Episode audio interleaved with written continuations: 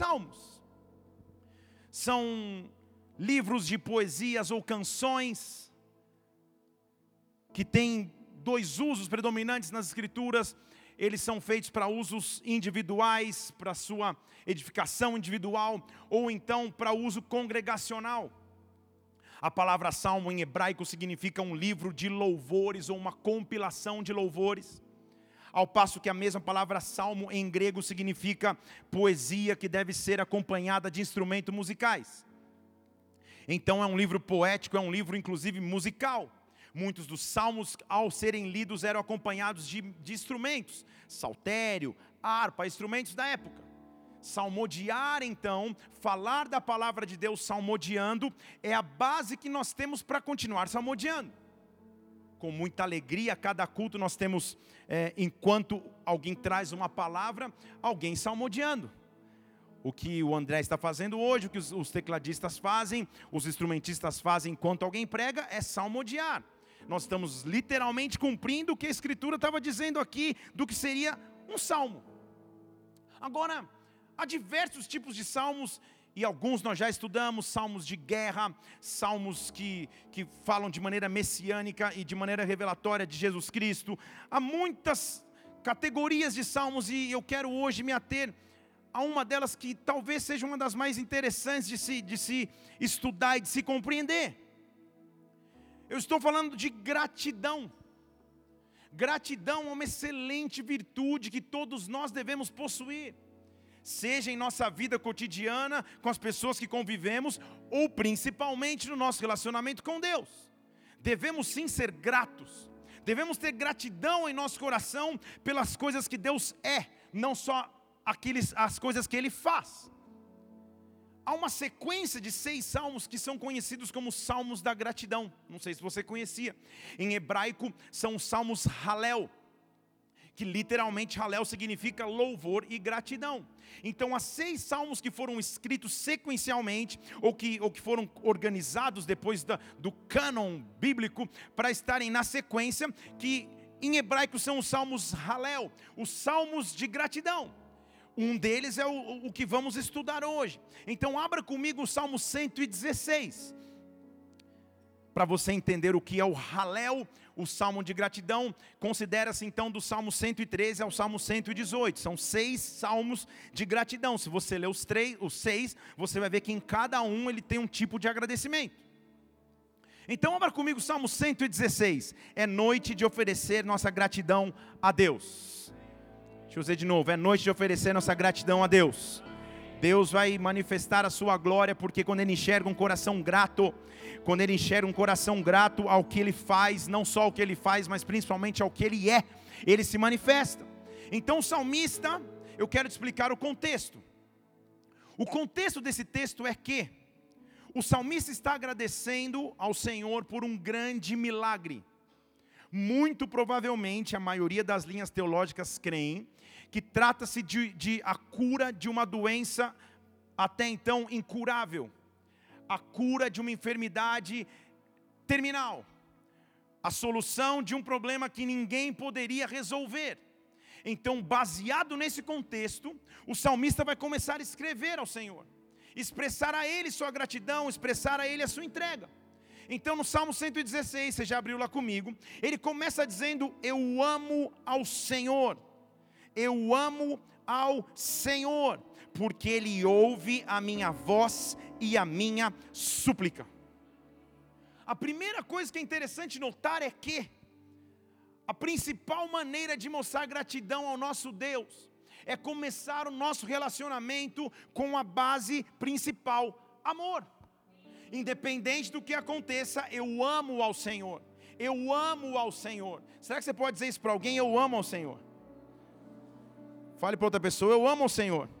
Fale você mesmo em voz alta, eu amo o Senhor. O salmista chegou à conclusão no seu relacionamento com Deus que a base desse relacionamento era o amor. E ele começa dizendo: Eu amo ao Senhor. Os outros salmos do Halel, grande parte deles, depois você vai lá em casa, começam com um aleluia. Em muitas versões começa dizendo aleluia. E aí ele começa a mostrar sua gratidão. Nesse, o aleluia vai estar lá no fim, mas ele começa mostrando a base do amor. Ele diz: Eu amo ao Senhor, primeiro porque ele ouve. O ouve no original significa dizer ele está em atividade para ouvir. Em outras palavras, eu amo ao Senhor porque Ele não é um Deus de madeira, de ferro, de gesso ou de barro. Ele é um Deus vivo que está em constante atividade para me escutar. Eu amo ao Senhor porque Ele me deu uma voz. É o que Ele está dizendo aí. Eu amo ao Senhor porque Ele se movimenta para ouvir o meu clamor, a minha súplica. Súplica a gente já viu em outro salmo, eu vou te repetir: súplica é o pedido desesperado de alguém menor. Então vamos juntar as peças do quebra-cabeça. Ele está dizendo: Eu amo ao Senhor, porque Ele está em atividade para ouvir a voz de alguém muito menor do que Ele.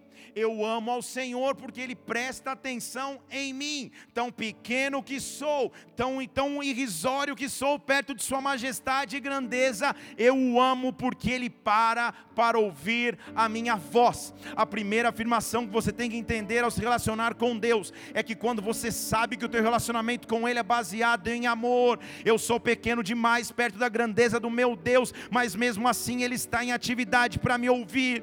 Então o que eu quero te dizer nessa noite noite é qual é a tua súplica, qual é o teu pedido a Deus agora.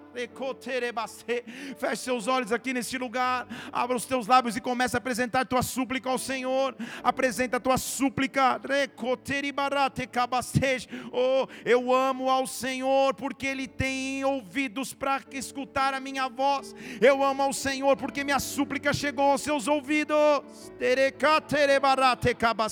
Oh, por que ele diz, versículo 2, olhe para mim, porque ele inclina para mim o seu ouvido. E o literal é, é, é, é o que está escrito aí mesmo. É a figura de alguém parando para fazer assim, ó. Alguém para para ouvir com atenção. Como é difícil conversar com alguém você já deve ter tido um, um chefe, espero que um pastor não, mas um chefe, alguém que é tão atarefado, que quando você chega para conversar com essa pessoa, parece que, ela, que ela, ela, ela te escuta, mas não te escuta. Você conversa com ela, os olhos não ficam fixos em você, ela olha para um lado, ela vê uma coisa que está acontecendo, ela tem o telefone, não, não, estou precisando de você, fica tranquilo. Como é ruim conversar com alguém que você sabe que não tem a atenção dela completa. Não olha para o seu esposo agora. É claro que às vezes elas querem ter essa conversa na hora dos gols do Fantástico, mas isso é outra história. A questão é que, como é difícil conversar com alguém que aparentemente não dá atenção ao que você fala. E o que ele está dizendo é: apesar dele ser muito maior do que eu, eu o amo porque ele para para me ouvir.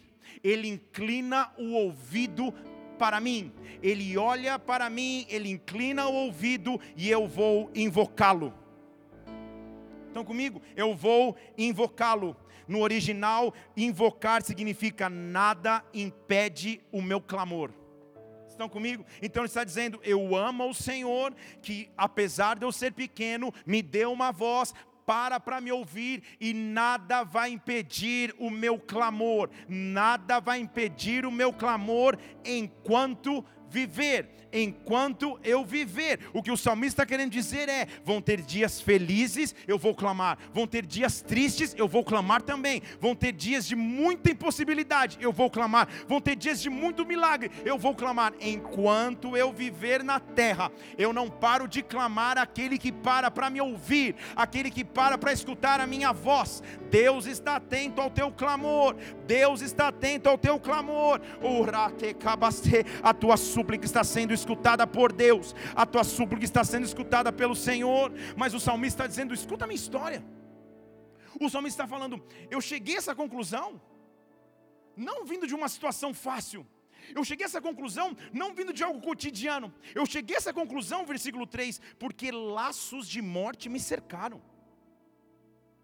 Então eu cheguei à conclusão que ele me escuta, não porque a unha do meu pé encravou, não porque eu, eu, eu fiquei de mal com meu amigo na escola, não, eu vivi uma situação de morte. Laços de morte me cercaram. No original, laços de morte significa armadilhas de morte no meu caminho.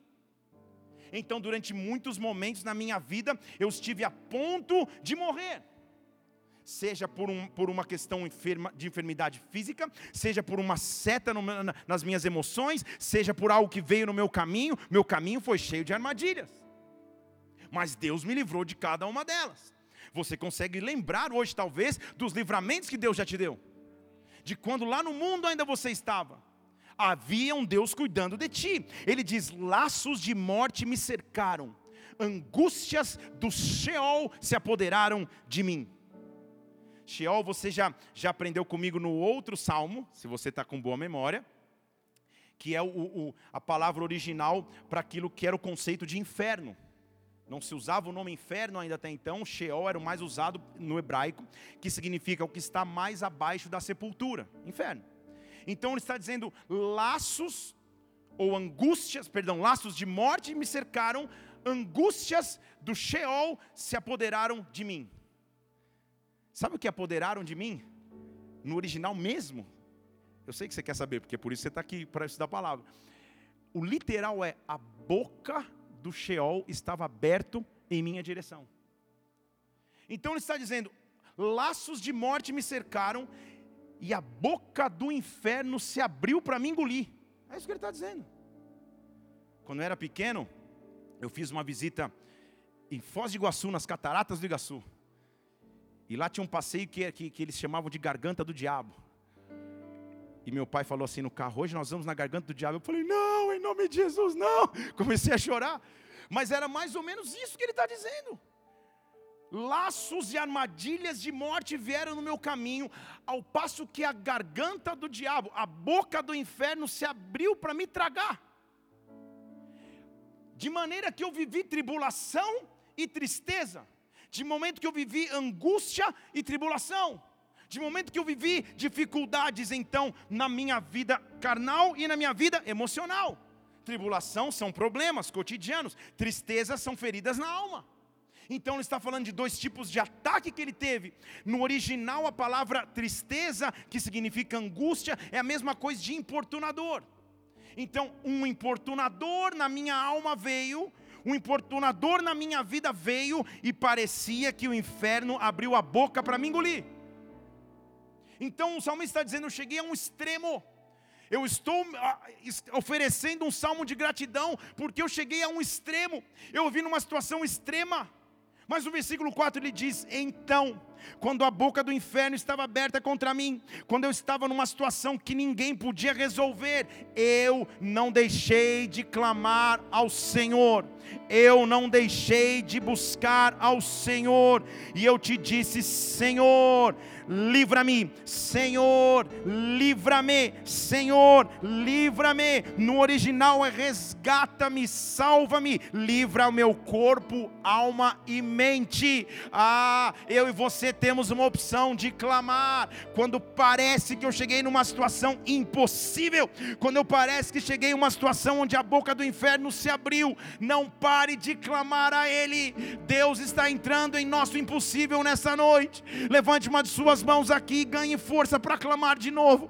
Eu não sei qual é a impossibilidade que você vive, se há uma enfermidade no teu físico, nas tuas emoções, se há um deserto que você atravessa agora, mas o que eu te digo é: pode estar a boca do Sheol, do inferno, aberto contra ti, contra a tua casa, contra a tua família. Deus está te dando libertação hoje, Deus está te dando livramento hoje, Deus está te dando resposta hoje. Invoca o nome do Senhor, dê um brado a Ele e aplauda aqui nesse lugar e adore-o. Eu o invoquei. Eu não parei de clamar. E aí ele fala: Eu descobri. Eu descobri o encontro de três coisas. O salmista vai dizer.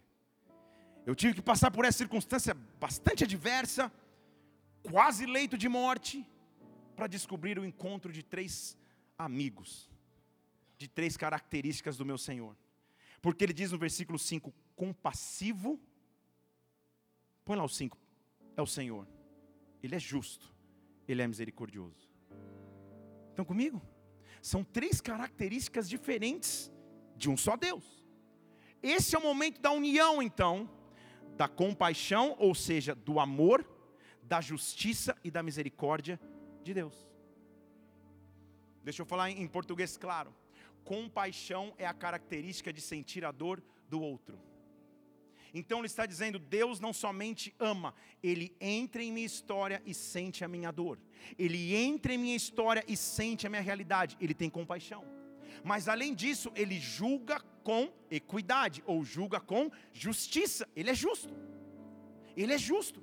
E além de justo, ele é misericordioso. Ele não me julga de acordo com as minhas falhas. Na verdade, apesar das minhas falhas, Ele me dá o direito de continuar vivo nele. É tempo de ter esse encontro: compaixão, justiça e misericórdia. Compaixão, justiça e misericórdia. Deus quer que você saiba nessa noite que o ouvido dele está inclinado para escutar o teu clamor.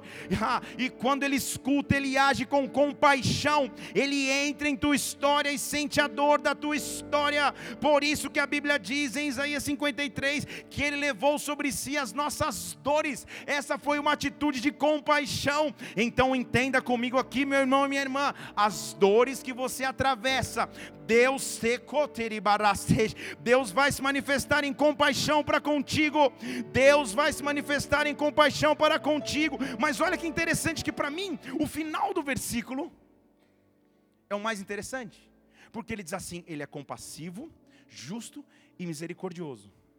Mas como o salmista fala no final do versículo, é o meu Deus? É o teu Deus? Ou é o nosso Deus? A maneira que ele usa para se expressar é dizer, ele é o nosso Deus. Deixa eu te explicar por que ele está escrevendo isso. Sabe o que ele está dizendo? Se eu tive o direito de descobrir esse Deus, você também tem. Ele é nosso.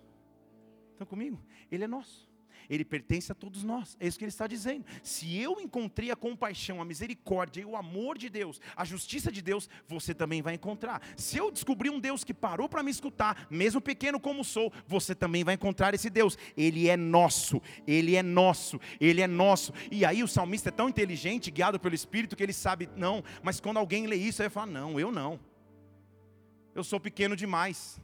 Não, não, não eu, eu, eu, na minha causa Deus não vai olhar. Talvez ele esteja preocupado com a fome na Angola, ou com a necessidade da Inglaterra, ou talvez com uma situação mais importante do que a minha causa. Eu sou pequeno demais, mas olha o que a Bíblia diz, para que você não tenha esse pensamento. No próximo versículo ele diz assim: O Senhor guarda o simples.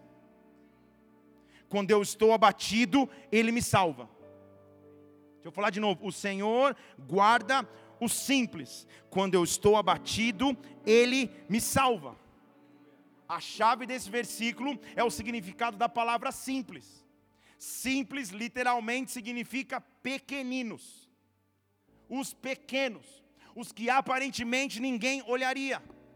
O Senhor guarda os pequeninos. Pequeninos, na definição dessa palavra hebraica, é o contraste entre alguém que tem uma simplicidade quase infantil, com o contraste com quem tem uma sabedoria inescrupulosa e exploradora. Estão aqui comigo? Vamos falar em português mais claro. O contraste entre quem, quem é simples e quem é cheio de ego. Quem é simples e quem é cheio de orgulho. Quem é simples, tão pequeno, contra aquele que é cheio de, de exploração e de atitudes inescrupulosas, orgulhosas. Então ele está dizendo: Deus guarda os pequenos. Eu estou diante de pequenos aqui, porque eu também sou um. Eu estou diante de pessoas que, em momentos de sua história e vida, talvez a sociedade não tenha te dado a oportunidade que deveria, nem mesmo os teus pais o reconhecimento devido, nem mesmo as oportunidades que você achou que viveria, viveu. Essa é uma definição de simples. Não diz respeito à tua condição financeira, socioeconômica, social, o local onde você mora. Diz respeito à tua posição diante de Deus. Eu sou simples, eu sou pequeno, eu sou criança diante de ti. Mas, se eu estiver abatido, o original da palavra abatido é alguém prostrado e jogado no chão. Então, quando eu, como pequeno, estiver prostrado e jogado no chão, quando eu estiver tombado, abatido, Ele me salva. Dê glória a Deus. Para nós é fácil dar glória a Deus, porque nós, cristãos modernos, do século 21, sabemos e conhecemos o conceito de salvação. Nós sabemos da morte de cruz de Jesus Cristo. O salmista não sabia. Vocês estão aqui? E como que esse cara está falando de salvação? Sem ao menos entender quem seria Jesus Cristo. Se isso não é revelação, não sei o que é. Ele começa a dizer: Ele veio para salvar os pequenos. Eu não sei, mas um dia ele vai sentar numa mesa e vai dizer assim: os saudáveis não precisam de médico, quem é enfermo precisa de médico. Eu vim para salvar os pequenos, eu vim para salvar aqueles que talvez ninguém olharia, eu vim para oferecer resgate. Por que eu sei que é uma revelação que o salmista está tendo? Porque a expressão salva-me, quando eu estou abatido, ele me salva, presta atenção, no hebraico significa ele parou, olhou e decidiu me redimir. Você percebe a gratidão que o salmista está tendo com Deus? Porque ele está falando, ele está ele tá assim intrigado. Ele fala assim: Senhor, como em tua grandeza, primeiro o Senhor para para ouvir. Agora, como em tua grandeza o Senhor para, olha, observa e decide: eu vou redimir. Era como se ele estivesse dizendo: Senhor, o Senhor não é, não é ocupado demais para me para parar para isso? Uma das coisas que mais me deixa feliz como pastor é quando alguém fala, pastor, eu não quis te procurar, porque sabe, o senhor tem uma agenda tão corrida, o senhor é tão atarefado, não quis te incomodar. Ah, essa é a minha função como pastor. Como que isso vai me incomodar? Seria semelhante a falar para um mecânico: olha, não, eu não trouxe meu carro aqui para você não sujar com a graxa. Ah, é a função dele. É a função dele. Seria semelhante falar para um médico: olha, melhor não abrir meu, meu curativo, você pode desmaiar com sangue. É a função dele. Você achar que um pastor raiz, não Nutella, você achar que um pastor raiz vai se ferir ou se incomodar por receber uma ligação, uma mensagem tua pedindo auxílio, você não entendeu o que é o cuidado de Deus com você. Então o salmista está tentando entender, ele está dizendo assim: Senhor, como assim? Como o Senhor tão atarefado? Como a sua agenda tão preenchida? Eu sou um pequenino, mas quando eu estou abatido, o Senhor para para me ouvir, e não somente para me ouvir, se eu não tiver forças para falar, se eu estiver abatido no chão, o Senhor para olha e decide: eu vou salvar. Foi isso que ele fez com a minha vida e com a tua. Quando eu e você nem sabíamos o que era salvação, quando eu e você nem tínhamos ideia de que seria a nossa redenção, ele olhou em meio aos nossos pecados, cadeias, rejeições, tristezas, afastamentos, e ele, antes de você, tomou uma decisão: eu vou te salvar. Foi por isso que Jesus Cristo teve a revelação lá na frente, dizendo assim: Não foste vós que me escolhestes eu escolhi a vós outros, para que vocês possam ir e deem frutos e o fruto de vocês permaneçam. Então, sabe o que ele está dizendo? Eu escolhi e eu olhei e decidi: eu vou redimir, eu vou redimir no meu momento de abatimento, quando eu penso que Ele está distante, na verdade Ele está olhando para mim. Ele está olhando para mim e Ele tem uma finalidade: eu vou salvar. Deus está vindo em teu resgate, Deus está visitando o teu abatimento. Quando as forças vão, quando as forças vão embora, Ele vem para redimir, Ele vem para resgatar. Receba nessa noite tua cura, receba nessa noite tua restauração receba nessa noite a intervenção que vem do céu. O Senhor guarda os pequeninos e Ele conhece os detalhes da sua história. Oh, simplesmente apresente a Ele um coração grato, grato, grato. Oh, eu vejo Ele entrando no teu leito, eu vejo Ele entrando em tua história, oferecendo redenção. Perceba que, que, de novo, esse é um contexto de um cara que tinha muito provavelmente uma enfermidade incurável um impossível. Mas ele chega a essa conclusão. Ele fala: O Senhor guarda o simples. No meu abatimento, o Senhor me resgata. Então, enquanto ele está fazendo uma declaração ao Senhor, o salmista é legal porque, como cada um de nós, o salmista fala sozinho também. Ele fala com ele mesmo. Porque no versículo 7 ele diz assim: Alma, pode voltar. Você pegou um Uber, foi passear em algum lugar aí, volta. Volta, alma. Volta para onde? Para o teu repouso. Porque o Senhor te faz ou te fez bem. Estão comigo? Ele está se auto-ministrando. Ele está dizendo a ele mesmo: volta, ei, alma, você estava agitada, volta para o teu repouso. Voltar no original significa deixe de agonizar ou de chorar. Então ele está dizendo para ele mesmo: ei, deixa de chorar, deixa de agonizar, volta. Volta para o teu repouso. E a chave desse versículo é repouso. Porque repouso, na, na primeira tradução original, a primeira pesquisa é descansar. Mas olha que interessante notar que essa mesma palavra foi usada no dia em que o cativeiro babilônico acabou e no dia que o povo foi livre do deserto. Então deixa eu dizer, deixa eu dizer de novo. Descanso ou repouso é a mesma palavra hebraica para fim do cativeiro ou fim da escravidão.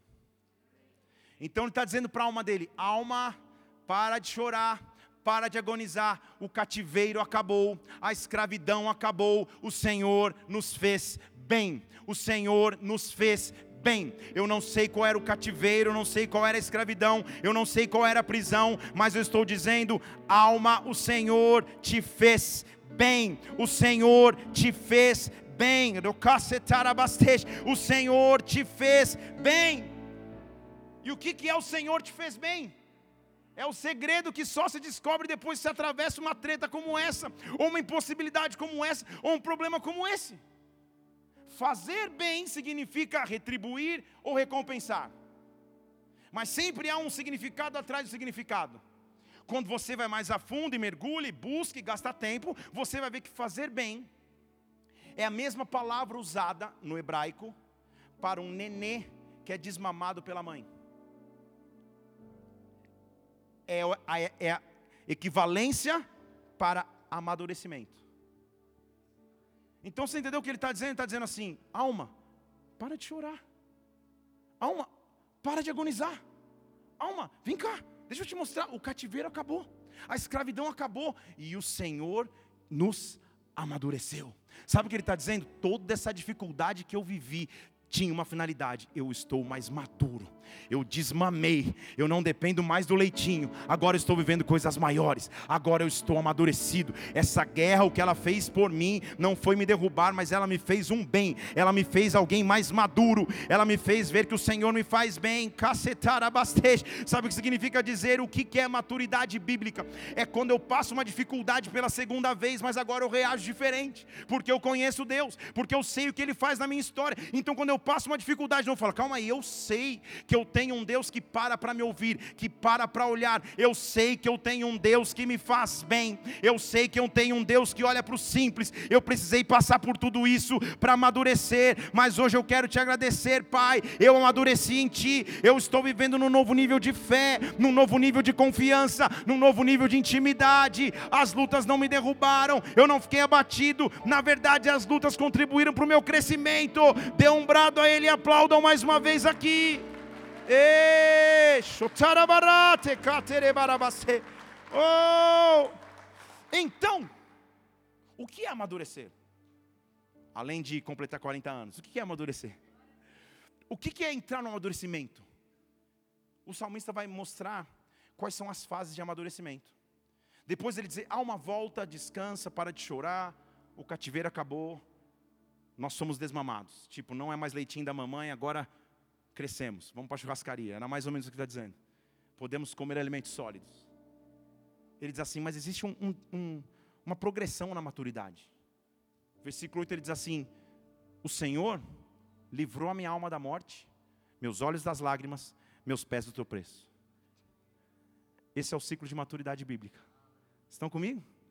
Ele está dizendo, porque eu aprendi que antes eu estava preso na alma, minhas emoções me consumiam, minhas tristezas me, me, me guiavam, minhas inconstâncias eram o que, é, eram, eram que conduziam os meus dias.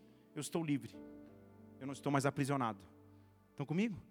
Livrar significa quebrar a prisão. Então o Senhor quebrou a prisão da minha alma a minha alma não me comanda mais. Além disso, as minhas tristezas foram enxugadas, as minhas tristezas foram consoladas, meus olhos foram limpos das lágrimas, e principalmente os meus pecados foram derrotados. No original, os meus pés não tropeçam mais.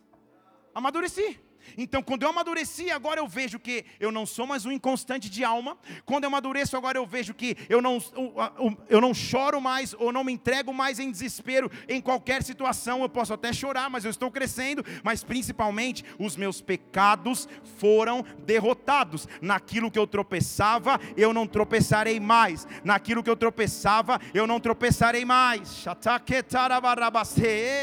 E olha como, de novo, o salmo é sempre uma poesia.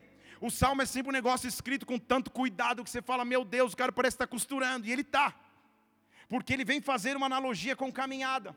Ele vem dizendo, laços de morte estavam atrás, estavam me cercando. Tinha armadilhas no meu caminho.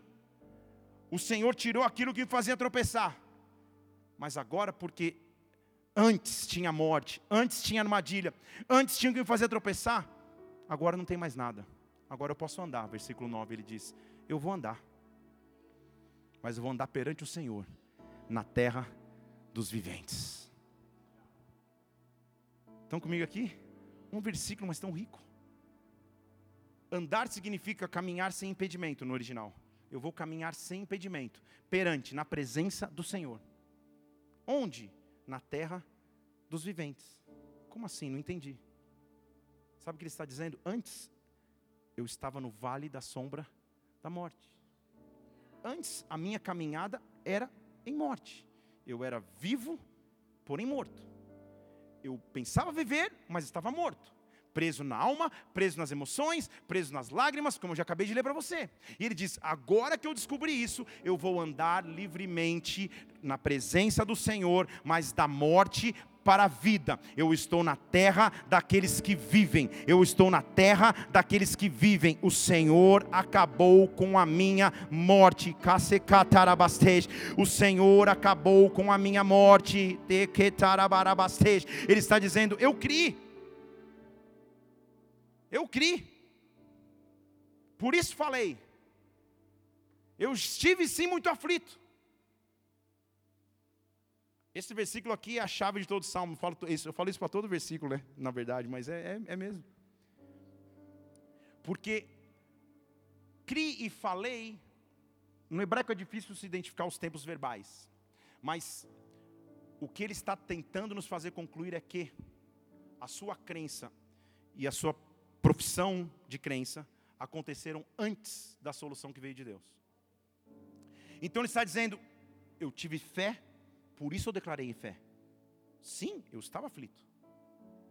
Então o que ele estava dizendo é: tudo isso que você está lendo aqui, essa conclusão que eu, que, eu, que, eu, que eu encontrei do meu Senhor, e esse salmo de gratidão a Ele, não foi feito numa festa, não foi feito num dia de tudo dando certo, pelo contrário, foram feitos em momentos de extrema dificuldade foram feitos em momentos de extrema enfermidade, no caso do salmista, que ninguém podia resolver. Foi nesse tempo que eu decidi, eu vou crer e, portanto, falar. No meio da minha aflição, o original de crer é: eu não perdi a minha fé.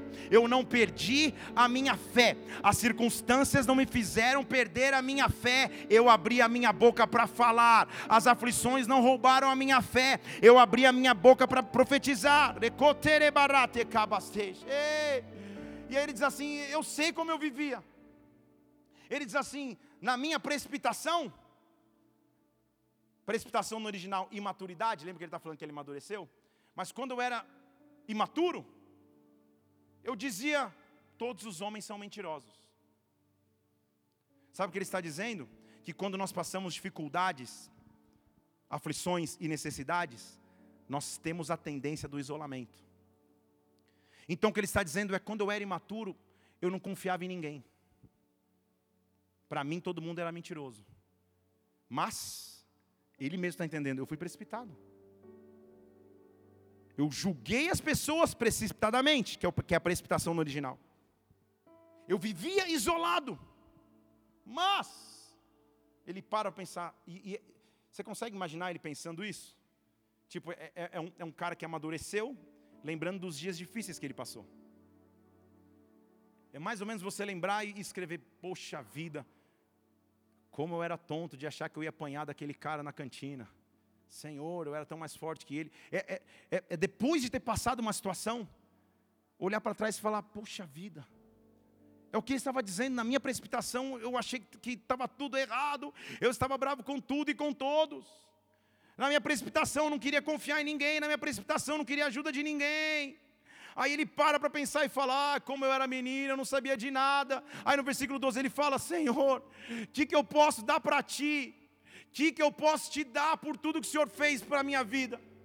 Ele começa a entender: Senhor, eu não sabia de nada, eu não controlava nada mas o que, que eu posso te dar, Senhor? Em outras palavras, como que eu posso retribuir? Como que eu posso retribuir os teus benefícios para comigo? Benefício no original, vem comigo, é ato de graça. Mais uma vez, ele está fazendo referência, sem perceber ou sem saber, a atitude de Jesus Cristo. Ele está dizendo: o que, que eu posso fazer, Senhor? Como que eu poderia te pagar de volta no original? Como que eu posso te retribuir? A atitude de graça que o Senhor tem feito para comigo. Oh, eu era precipitado, eu era imaturo, eu estava ferido com Deus e com todos, mas mesmo assim o Senhor parou para me ouvir. É isso que o salmista estava dizendo. Meu foco estava no problema, meu foco estava na situação, mas agora, Senhor, o que, que eu posso fazer? O que, que eu posso fazer para te retribuir? Ele, ele toma uma decisão, vou fazer minha parte. Então ele diz: Senhor, a única coisa que eu posso fazer é beber o cálice da salvação e invocar o nome do Senhor. Estão comigo? Cálice da salvação. Você fala, e, e agora o que, que era? Dia de ceia? Cálice da salvação. Ele está fazendo uma referência a, a, um, a uma lei mosaica estabelecida no período de Moisés, então, descrita em, no livro de Levítico, o Deuteronômio também descreve, que era a atitude de libação ao Senhor. Aí já fui fundo. Mas, te explicando rapidamente, para que a gente não vá até meia-noite. Libação era quando se pegava um, um, um cálice, se tivesse o sangue de um animal, se fazia com o sangue do animal, ou então com vinho, com o suco da uva. E se chegava diante do altar e derrubava esse, esse líquido diante do altar, no Antigo Testamento. Talvez nessa rápida explicação você entenda por que Jesus lá no Getsemane falou: Senhor, se possível, me afasta o cálice. Estão aqui? Por isso que ele usa a referência de cálice, porque ele ia se apresentar em libação, mas isso já é outra história, tá? Então ele está dizendo assim: eu vou beber o cálice da salvação.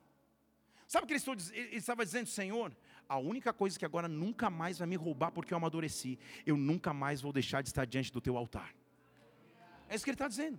Eu nunca mais vou deixar de me derramar diante do teu altar.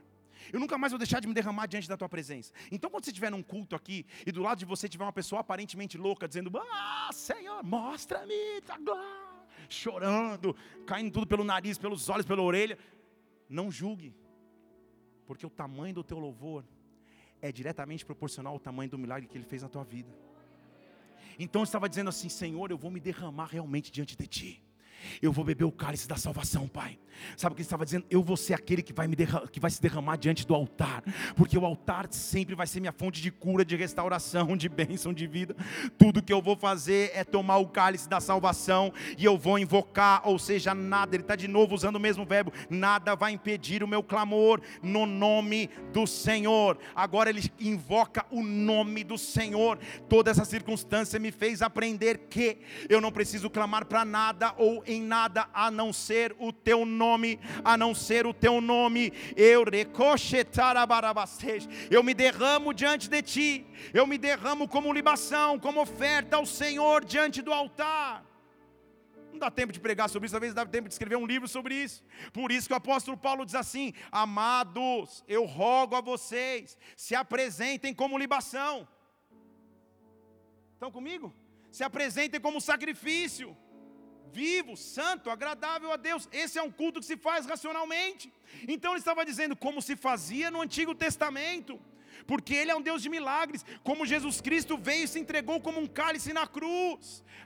Agora eu e você todos os dias de nossas vidas a nossa cura é no altar, nossa restauração é no altar, nossa glória é na presença dEle. Perceba que quando nós enfrentamos lutas, o que acontece conosco é a tendência ao isolamento. Nós queremos fugir para casa, no refúgio do nosso quarto escuro, ficar curtindo a nossa fossa, ouvindo o som do Leonardo, sei lá, do Leandro Leonardo, ou do Jerry Adriane, sei lá, qualquer um mais fossa da, da, da vida, fica chorando lá. Jerry Adriane foi do tempo da minha mãe, fica chorando fica buscando a, a, sua solidão. E ele diz: Não, eu descobri que, independente da circunstância que eu, que eu estiver atravessando, a minha cura é a presença de Deus, a minha cura é a glória de Deus, a minha cura é derramar-se em libação no altar. Agora, libação no altar só acontecia no templo. Estão comigo? No templo, na presença, no, no cultuar a Deus, eu me derramo, eu me derramo. Ei! Então não dá para fazer só libação num quarto escuro sozinho? Vamos ler o próximo versículo, aí você decide. Ele diz assim: Eu vou pagar os meus votos ao Senhor, na presença de quem? Então é em privado ou é em público? Estão comigo? Eu vou pagar os meus votos ao Senhor na presença de todo o seu povo. Então, aquele que, que, que, nessa geração moderna diz: ah, não, não preciso de igreja, a igreja sou eu, papapá, nunca leu esse versículo. Nunca leu que os nossos votos são pagos na presença de todo o povo. Estão comigo aqui? Só que eu estou falando de um cara, de um salmista, que até alguns versículos atrás estava dizendo: Senhor, como eu era precipitado, eu não acreditava em homem nenhum, achava que todo mundo era mentiroso mas agora o Senhor me curou de, tão, de, tão, de tamanha forma que é na frente de todo o teu povo mesmo, dos caras que eu não confiava, que é na frente daqueles que me feriram ou daqueles que me amaram, é na frente de todo o povo que eu vou me apresentar em libação ao Senhor, porque o Senhor me amadureceu, o Senhor me fez crescer, o salmista está dizendo, oh, eu vou pagar os meus votos na presença de todo o seu povo. O meu voto é a ti, Senhor. Isso é privado, mas na presença do povo, isso é público. Estão comigo? Na maneira privada e na maneira congregacional, eu me apresento diante de ti. Aí ele, ele, ele, ele lança o versículo que é o versículo top 5 ou top 1 de todo pastor quando tem que celebrar, um, celebrar ou realizar uma cerimônia fúnebre. Ele diz assim: preciosa a vista do Senhor é a morte dos seus santos. Esse é o versículo, se, se alguém falecer, você for lá ministrar, é esse. Ou então, eu sou a ressurreição e a vida, se tiver com fé. Mas por que, que ele encaixa esse versículo aí? Pô, ele estava indo numa linha tão legal, falando de, de, de cura, de restauração. Esse versículo aqui, igreja, é a essência de um cara que amadureceu. Sabe o que ele estava dizendo? Porque, porque antes, o motivo da dor da alma dele é que ele estava doente. E a doença o levaria para a morte. Então o foco era que ele não queria enfrentar a morte. Estão aqui? Mas quando ele descobre a essência de quem Deus é, ele fala: Senhor, como eu descobri que é precioso para os teus santos passar por um momento que todo ser humano vai passar. Como eu descobri, não precisa ser agora, mas como eu descobri, ao ponto de ver que agora é precioso morrer como um santo. Você não entendeu? Então vou te, vou te, vou te explicar qual é o conceito hebraico de morte de santos. Tudo bem? Vamos comigo aqui? Há três conceitos de morte de santos no hebraico. O primeiro é que os santos não morrem prematuramente ou tragicamente. Então ele está dizendo assim: como eu descobri que eu sou um santo? Eu não preciso me preocupar, não vou morrer prematuramente ou de maneira trágica. Esse é o conceito hebraico. O segundo é que a morte preciosa de um santo significa dizer: eu morri, mas deixei um legado na terra. É o conceito hebraico de morte. Então ele diz assim: a morte de um, de um, de um, de um santo não é prematura, é no tempo de Deus. E a morte de um santo deixa um legado, deixa uma história. Então são três conceitos. O primeiro é esse, o segundo é o que te disse, e o terceiro é a morte de um santo. Pensa comigo o conceito que, que, que o hebreu já tinha: é a porta para a vida eterna. Foi por isso que Paulo disse que para ele viver era Cristo e morrer era lucro. Não é que ele era um suicida. Não, porque ele está dizendo, cara, está tudo certo, eu sou um santo. Eu vou, não, não vou morrer prematuramente, eu vou deixar um legado e é uma porta para a eternidade. Então está tudo certo, não preciso me desesperar. Não preciso ficar desesperado antes, eu era menino, ele estava dizendo, eu só, eu só confiava nisso. O meu medo estava centrado nisso, mas agora eu descobri que há muito mais para viver do que isso. Sempre que Ele nos amadurece, nós começamos a enxergar, porque às vezes a nossa tristeza está porque eventualmente eu não tenho a condição financeira que achei que, teria, que, que deveria ter, eu não tenho o esposo ou a esposa ainda que achei que já deveria ter, eu não tenho a realização pessoal que já achei que deveria ter, mas quando eu amadureço, eu chego à conclusão: Senhor, a minha fé não está centrada só nisso. Esse é o, é, é o ápice da maturidade. Ele está dizendo: Senhor, até a morte agora eu tive a revelação do que ela é. Então nada mais me abala, nada mais me aflige. Eu vou continuar vivendo contigo, Pai. Senhor, na verdade, eu sou o teu servo. Põe o versículo 16. Sou teu servo, filho de uma serva. Eu tenho, eu sou fruto de um legado. E o Senhor soltou as minhas cadeias. Eu já te disse isso antes, mas acho que esse é o versículo mais importante desse salmo. Sabe o que ele diz? Sou teu servo. Ele está fazendo referência a uma, a uma tradição hebraica, porque obviamente ele é hebreu, de servidão. O servo ele trabalhava numa casa durante alguns anos, até que chegava o dia do seu perdão ou da sua liberação. E aí ele, ele ou ia embora, viver a sua vida e construir a sua vida. Ou então, ele dizia assim: Não, eu quero, apesar de eu ser livre, eu quero continuar servindo. E aí se fazia um, um, um furo na orelha. Já ouviu falar de um, de um termo servo da orelha furada? Se fazia um furo na orelha do cara, para que todos olhassem na casa e falassem: Esse cara aqui, ele já podia ser livre, mas ele é servo por opção. É isso que ele está dizendo aí. Senhor, eu escolhi ser teu servo. Eu escolhi te servir. Eu escolhi caminhar contigo. Eu sou o teu servo, sabe por quê? O Senhor soltou as minhas cadeias, porque antes dele passar por essa transição, ele era obrigado a ser servo. Estão comigo? Ele era um escravo de uma casa. Só que uma coisa é você, de escravo, você fala, não quero continuar assim, mas agora, mesmo, mesmo podendo ser livre, eu quero ser servo. Estão aqui? Mesmo tendo livre-arbítrio, mesmo podendo fazer o que quisesse da minha vida, eu escolhi te servir. Há uma marca na minha vida. Eu sou o teu servo, Pai. Então tudo que eu vou fazer, versículo 17, é te oferecer sacrifício de ação de graças e invocar o nome do Senhor. Invocar o nome do Senhor. Sacrifício de ação de graça é uma lista de sacrifícios que denota gratidão, é uma lista de sacrifícios públicos que mostra o compromisso que nós temos com Deus, e o principal deles é a libação que eu acabei de te falar. Então eu ofereço diariamente minha ação de graça, minha gratidão a Ti. Eu escolhi ser o teu servo, Pai. Ele repete o versículo 14 no 18, ele diz: Então eu vou pagar os meus votos ao Senhor e na presença da congregação. Eu não vou parar, eu vou testemunhar para o Senhor, mas para os outros. Eu não vou ter mais vergonha da minha história. E aí ele entendeu. Posso terminar o salmo? Não, né? Podia escrever mais um. Aí ele entendeu. Ele falou: Agora eu entendi a minha missão. Eu era um cara adoentado, eu era um cara com um impossível para resolver. Eu amadureci, e eu entendi, eu vou pagar os meus votos ao Senhor. Eu vou derramar minha libação a Ti diante do altar. Mas olha o que você vai fazer comigo, Pai. Eu vou pagar os meus votos. Versículo 19 termina o salmo. Eu vou pagar os meus votos nos átrios da casa do Senhor. E no meio de ti, Jerusalém.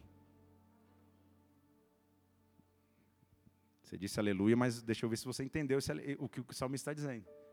Sabe o que ele, ele acabou de dizer? Ele está falando assim: porque eu escolhi estar nos teus átrios, porque eu escolhi estar em sua casa. Vamos contextualizar. Ele está dizendo: Eu vou pagar os meus votos ao Senhor aqui, na igreja Bola de Neve, cidade do automóvel.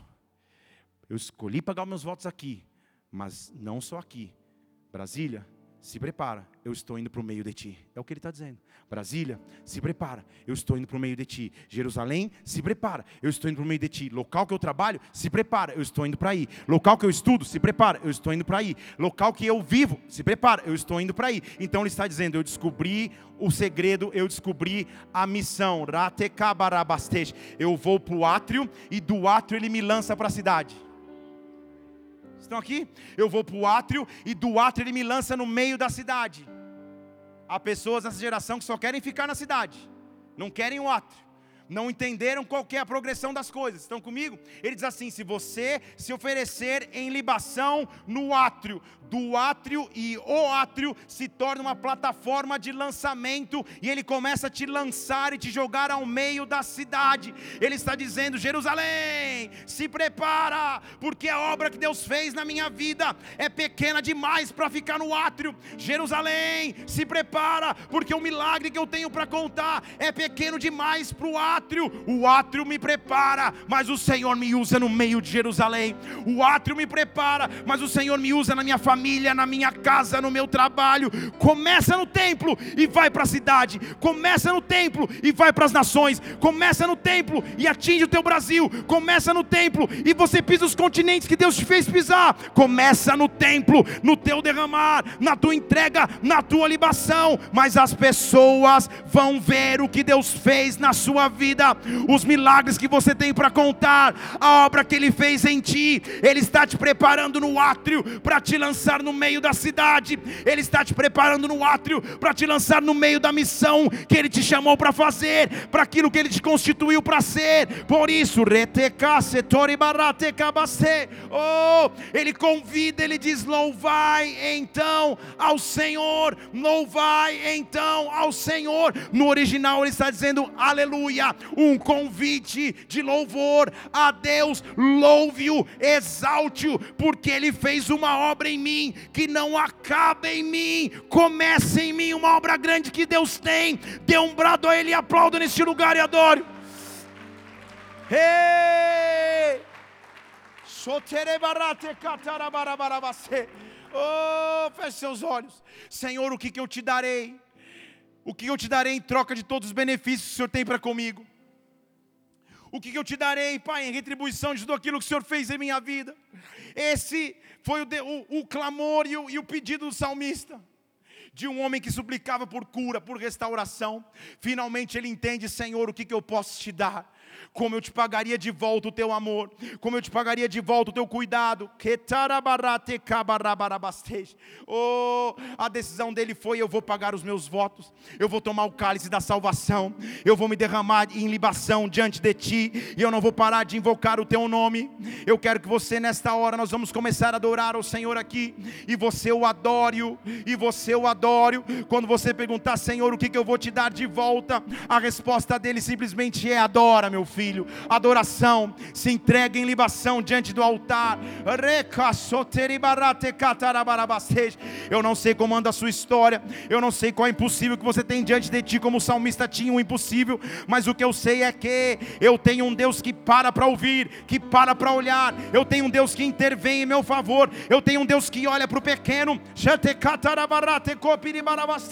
e transforma a vida do pequeno. O que eu te darei, Senhor? O que eu te darei? Perto dos teus benefícios. Eu vou tomar o cálice da salvação. Levante-se no seu lugar, levante suas duas mãos e se derrama em oferta diante de Deus, se derrama em libação perante do altar. Oh, vamos adorá-lo. Na batalha permanente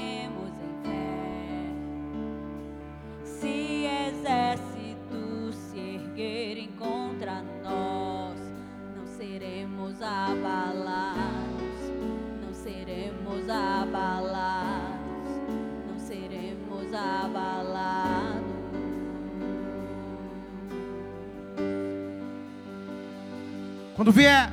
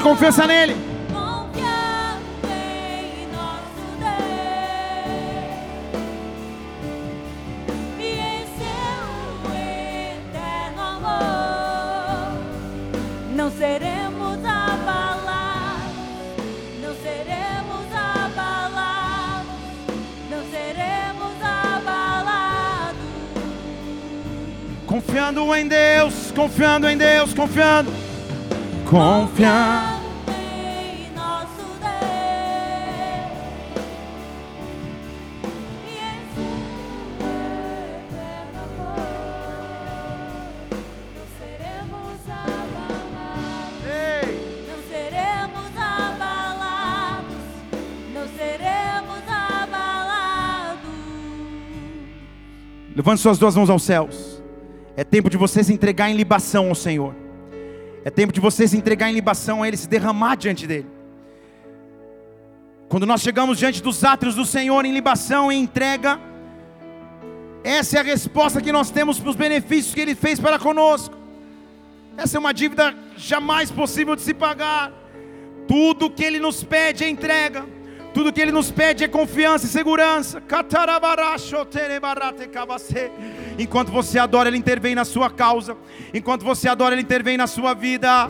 Levante suas duas mãos aos céus e adore, adore. Eis-me aqui, prostrado outra vez, para tudo entregar tudo entregar. Oh! Leva-me mais perto de ti, Senhor. Anseio por ti. Oh! Anseio por ti. Levante suas mãos, se entregue a Ele. Eu me rendo.